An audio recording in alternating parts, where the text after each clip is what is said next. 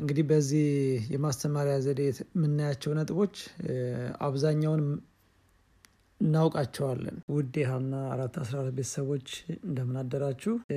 ዛሬ እንግዲህ በምዕራፍ አራት ያለውን ጥናታችን የመጨረሻውን ክፍል የምናይበት ቀን ነው። እስካሁን በሶስት ክፍል ልጆችን የምናስተምርበት መንገድ ተመልክተናል። ዛሬ በክፍል አራት ቀሪዎቹን አምስት ነጥቦችን እንመለከታለን። እንግዲህ ባለፉት ሶስት ቀናቶች የገባችሁ ወገኖችን ስታበረታቱ የነበራችሁ እንዲሁም በተለይ በጸሎት ያገለግላችሁን ወንድሜ ሞላልኝ ወንድሜ ስጦታ እንዲሁም እህቴ ትግስትን በተለይ ሁኔታ እግዚአብሔር ይባርካችሁ ለማለት እወዳለሁ። ሌሎቻችሁም መልእክቶቻችሁን በጽሁፍም በድምጽም ያስቀመጣችሁ ብርታት ለሆናችሁን እናንተም እግዚአብሔር ይባርካችሁ ማለት እወዳለሁ። ምናልባት እንግዲህ ለየት የሚለው ኦርጋናይዝድ በሆነ መንገድ ተከታታይ በሆነ መንገድ ተግባራዊ እንድናደርገው ለማድረግ ይረዳል የሚል ግምት አለኝ። አንዳንድ ጊዜ ዕውቀት ማነስ ብቻ ሳይሆን ችግራችን ማረግም ተግባራዊ ማረግም ስለምንቸገር ምናልባት እንግዲህ በግሩፕ ይሄን ነገር ስናጠናው በመደጋገፍ የተሻለ ከዚህ በፊት ከመከርነው የተሻለ እንድናረግ ሊረዳ ይችላል። እና እንግዲህ በዛሬው ክፍል የምናየው ክፍል አራት ላይ የቀሪዎቹን ነጥቦች እስካሁን በተራ ቁጥር ስላስቀመጥኳቸው የዛሬው ከአስራ አራት ቁጥር ነው የሚጀምረው። እንግዲህ አስራ ሶስቱን ነው የተመለከተነው በስካውን ባየነው። አስራ አራተኛ ተራ ቁጥር ላይ እንግዲህ የሚያሳየው በጣም የተለየ ታለንት ያላቸው ልጆች በሚመለከት ነው። እና እነዚህ የተለየና የላቀ ተሰጥኦ ያላቸው ልጆች በጥንቃቄ መምራትና ማሳደግ ያስፈልጋል ይላል። እና መክሊታቸው የተሰጣቸው ተሰጥኦ ስጦታቸውን ከእግዚአብሔር የተሰጠና የራሳቸው እንዳልሆነ እና በራሳቸው መንገድ በዚህም መታበይ እንዳይመጣባቸው ያስተማርናቸው እንዲያድጉ ማድረግ አስፈልጋጊ ነው ይላል። በዚህም ምክንያት ባላቸው ተሰጥኦ ለምሳሌ ባለባበሳቸው በድርጊታቸው በራሳቸው ፈቃድ እንዳይሄዱ ወደ ዓለም እንዳይሄዱ ዓለም ደግሞ እንደዚህ ታለንት ያላቸውን ሰዎች በቶሎ የመውሰድ የመማረክ ችሎታ ስላላት ለምሳሌ የድምጽ ተሰጥኦ ያላቸው ወጣቶች ትልቅ ዝና የሚገኝበት ስለሆነ ወደ ዓለም ለመሄድ በጣም ቅርብ ይሆናሉ። ምክንያቱም ያን ችሎታቸውን ሌሎች ሰዎች ስፖንሰር በማድረግ ወደዛ በመውሰድ ቢዝነስ ሊሰራበትም ስለሚችል ወደዛ የመወሰድ ቻንስ ስለሚኖራቸው መክሊታቸውን ያላቸውን የተፈጥሮ ላቅ ያለ ስጦታ ከእግዚአብሔር የተሰጣቸው እንደሆነ ይሄን ደግሞ በዚህ ደግሞ አላስፈላጊ ኩራትና መመጻደቅ ውስጥ እንዳይገቡ ወደዛ እንዳይወሰዱ መግራት አስፈላጊ ነው ይላልና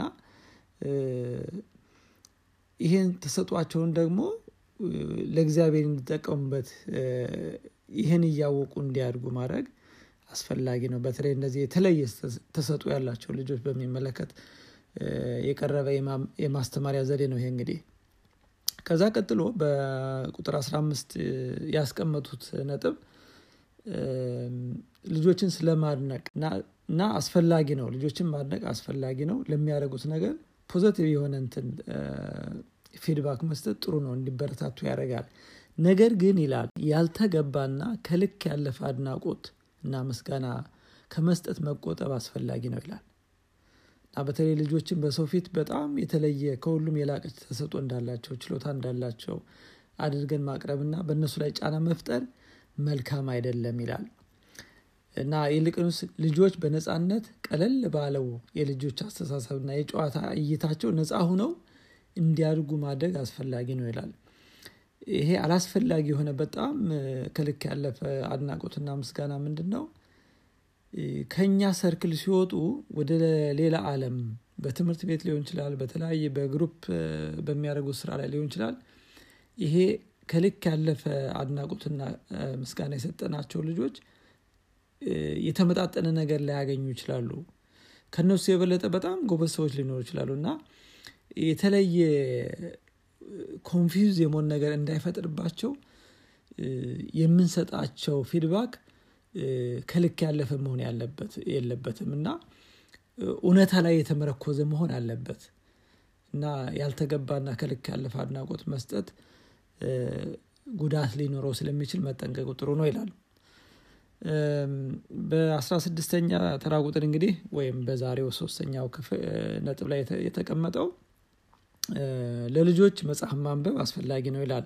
እንግዲህ ህፃን ይያሉ በተለይ በመሽት ፕሮግራም ለልጆቻችን መጽሐፍ ልናነብላቸው ይገባል። እንዲያውም ሰፋርጎ ሲያስቀምጠው ምንድነው በመሽት ለነሱ ማንበብ ብቻ ሳይሆን በቤተሰብ ደረጃ አብረን የማንበብ ልምድ ቢኖርን የቤተሰብ ፕሮግራም ጥሩ ነው ይላል። ይሄ የቀኑን የሩጫችንን ስትረሱን በሙሉ ገለል አድርገን ሁላችንም አብረን የምናሳልፍበት የምሽት ፕሮግራም በተለይ ለልጆቹ የሚሆን ነገር ለነሱ የሚነበብ ነገር ምን ነግራቸው ነገር አብሮ ማሳለፍ ልጆቹ የሚማሩበት መንገድ ስለሆነ ይሄን ማዘውተን ልምድ ማድረግ ጥሩ ነው ይላል። አራተኛ ደረጃ በዛሬው ትምህርታችን የሚናገረው ደግሞ የማስተማር ዘይዲያችን መንገር ሳይሆን ማሰልጠን መሆን አለበት ይላል። Train not tell ይላል።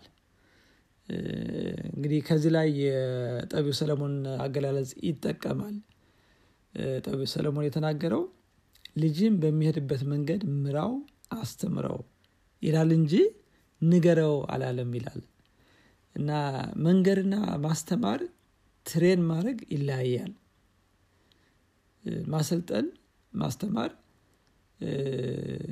ከተግባር ጋር የተያዘም ስለሆነ አስተማሪውም የሚያረጋው ነገር ስላለ በደንብ ተጨባጭ ሆነ ትምህርት ነው የሚሰጠው። መንገር ግን ልክ እንደ ዜና ማለት ነው። ዜና የሚናገር ሰው ሰሚ ኖረዋል ነገር ግን የማስተማር እንትን የለውምና ስንነግራቸው ፕራክቲካል የሆነ ነገር እኛ ማስተማሪ መሆነ ስናረግ ተግባራዊ የምናደርገው ነገር ያሳየን ተጨባጭ የሆነ ትምህርት እንሰጣቸዋለን ማለት ነው። ስለዚህ መንገር ሳይሆን ማስተማር ማሰልጠን መሆን አለበት የትምህርታችን አቀራረብ እና ይሄ እንግዲህ ማስተማሩ ደግሞ ይሄ መምራቱ በዚህ ምድር ለሚኖራቸው ህይወት ጉዞ ብቻ ሳይሆን ለዘላለም ህይወታቸው ገጣሚ ለዘላለም ህይወትም ገጣሚ እንዲሆኑ የማሰልጠና የማስተማር ትልቅ ኃላፊነት ወላጆች ላይ ተጥሏል ይላል። አንዳንድ ወላጆች ይላል ህፃናትን ልብስ ካለበሱ ካበሉና ካጠጡ እንዲሁም የምድራዊውን የትምህርት ደረጃ በትምህርት ቤት እየተከታተሉ እንዲማሩ በማረጋቸው ድርሻቸውን በብቃት እንደተወጡ የሚቆጥራሉ ይላል። ነገር ግን በሚያሳዝን ሁኔታ ልጆቻቸው ያላቸውን ተሰጦ ለእግዚአብሔር ክብር እንዲውል እንዲያገለግሉ አድርጎ ለመቅረጽ ይሄ አስጨንቃቸው ይላል። ላዚም ላይ ትኩረት እንድናደርግ ለዚህ ለዓለማዊ ለሆነው ለትምህርታቸው ለሁሉም ነገር በጣም ትጋት እንደምናደርገው ሁሉ ለመንፈሳዊ ህይወታቸው ያላቸውን ተሰጦ ለእግዚአብሔር አገልግሎት እንዲያውሉ መኮትኮት ማሳደግም ይሄ አንዱ የሥራችን አካል የማስተማሪያ ተናችን አካል መሆን አለበት ይላል። በመጨረሻ የተቀመጠ አንድ ሐሳብ ምንድነው እናሰለጥናቸው ደግሞ ራሳቸውን መቆጣጠር እንዲችሉ ማርጎ መሻትን መግዛትም እንዲችሉ አርጎ ማሳደግ አስፈልጊ ነው ይላል። እንግዲህ ልጆችና ወጣቶችን በጥንቃቄ ማሳደግ የሚጠይቀውን ችሎታና መስዋዕትነት ያህል ሌላ ከባድ ስራ የለም። እንግዲህ በልጅነታችን በጣም ተጽዕኖ የሚያሳድሩብን የአካባቢ ነገሮች በዛድም ላይ ተጽዕኖ የሚያሳድረውን ያህል በየትኛውም የእድሜ ክልል ተጽዕኖ የሚያሳድርብን ነገር የለም ይላልና በዛ ጊዜ በጣም ተጽዕኖ የሚያሳድርብን ነገር ይበዛል።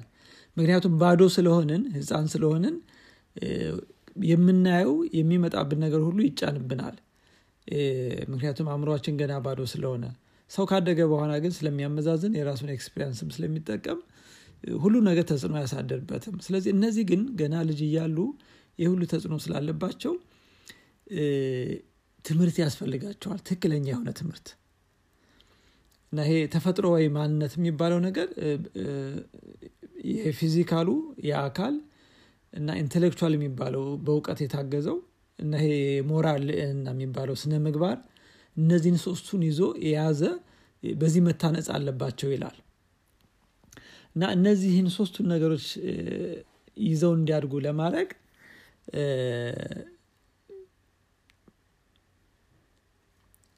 ወላጆች ከተለመደው የመጽሐፍ ዕውቀትና ከትምህርት ቤት ከሚያገኙት ዕውቀት በዚህ ብቻ መወሰን የለባቸው። ልጆች ራስን የሚቆጣጠር ትምህርትን በትክክል ማግኘት እንዲችሉ መርዳት አለባቸው። ይሄ ደግሞ የመንፈስ ቅዱስ ምሪት ተጨማሪ ኃይል እንዲሆናቸው የመንፈስ ቅዱስ ምሪት ያስፈልገዋል። እና ትምህርቱና ስልጠናው ልጆች ምክንያታዊና ለህሊናቸው የሚታዘዙ ሆነው እንዲያድጉ የሚረዳ መሆን አለበት። እና ስናስተምራቸው ደግሞ ማንነታቸውን ስብዕናቸውን አውልቀው ሙሉ ለሙሉ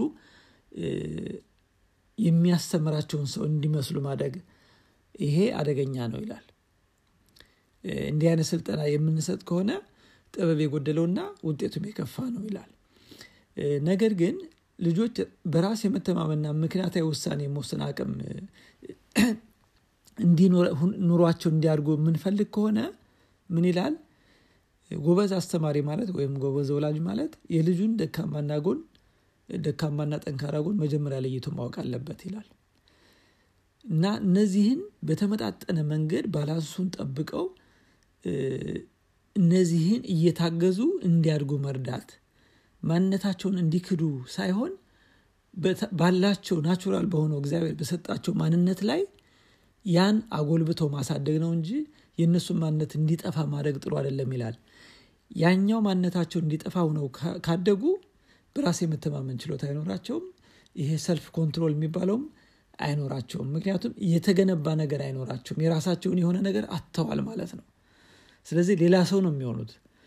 ያን አጥፍቶ ማሳደግ ሳይሆን ያላቸውን ደካማና ጠንካራ ጎን በመለየት በራሳቸው ባላቸው በተፈጥሯቸው ላይ ያን ያስተካከሉ ማሳደግ ነው ተገቢ የሚሆነው ይላል። እንግዲህ በመራፍ አራት ያየናቸው የልጆችን የምንቀርብበት የምናስተምርበት የምንገነባበት የምናስተምርበትን መንገድ በ18 ነጥብ ሐሳቦቹን ለማስቀመጥ ሞከር ያለው እንግዲህ በጽሁፍ የተቀመጠውንም ታያላችሁ በደምጽ ደግሞ ለማስቀመጥ ብዬ ነውና እግዚአብሔር እንግዲህ ከልጆቻችን ጋር የሚኖረን የመማርና የማስተማር ሂደት እንዴት አድርገን እንደምናሳድጋቸው የማገጃ መሳሪያ ሊሆን ስለሚችል እነዚህን ሐሳቦች እንግዲህ ያሰላሰልን እግዚአብሔር በረዳን መጠን ደግሞ ልጆቻችንን ለመቅረጽ እንድንሞክር እንድንታገል እግዚአብሔር ሁላችንም ይርዳን። እንግዲህ የቀኑን የትምህርታችንን በአጭር ጸሎት እናጠቃልላለን። ቅዱስ የሰማይ አባታችን ሆይ እጅግ አድርገን እናመሰግናለን ለኛ ስላለህ ዕቅድ ዓላማ ስለምታደርገው ጥንቃቄ እግዚአብሔር አምላክ ሆይ በሰዓትና በጊዜ እግዚአብሔር አምላክ ሆይ አስቀድመ ወደፊትም ይሆነውን የምታውቅ አምላክ ያለንበትን ሁኔታ ስለምትገነዘብ የሚያስፈልገን ነገር እየሰጠ ስለሆነ እናመሰግናለን። እግዚአብሔር አምላክ ሆይ ይሄን ትምህርት ጀምረናል። ጌታ ሆይ የዚህ ትምህርት ባለቤት የዚህ ዓላማ ባለቤት አንተ ስለሆነ እንደምንቀጥልበት ተስፋ እናደርጋለን። ይሄ ደግሞ ጌታ ሆይ አንተ ስለምትረዳን ስለምታብረታን መንፈስ ቅዱስ ከኛ ጋር ስለሚሆን እናመሰግናለን። እግዚአብሔር አምላክ ሆይ እርስ በርሳችን በመደጋገፍ ለማደግ የራሳችን ልምድ እየተለዋወጠን መልካሙን ነገር ለማሳደግ እንድንችል ጌታ ሆይ ለሁላችንም ብርታት ሁናን።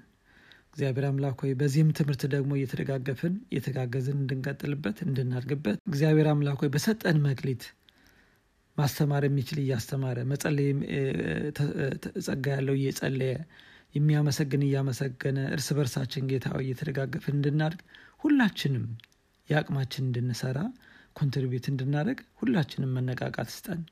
ይሄን ደግሞ ያደረግን በግል በቤታችን ደግሞ ጌታ ሆይ ተግባራዊ እንድናደርግ ለልጆቻችን ልናደርግ የሚገባንን ነገር ጌታ ሆይ በመንፈስ ቅዱስ ምሪት ስራችን መስራት እንድንችል ሁላችንም ጌታ ሆይ እንድትረዳን እንጸልያለን።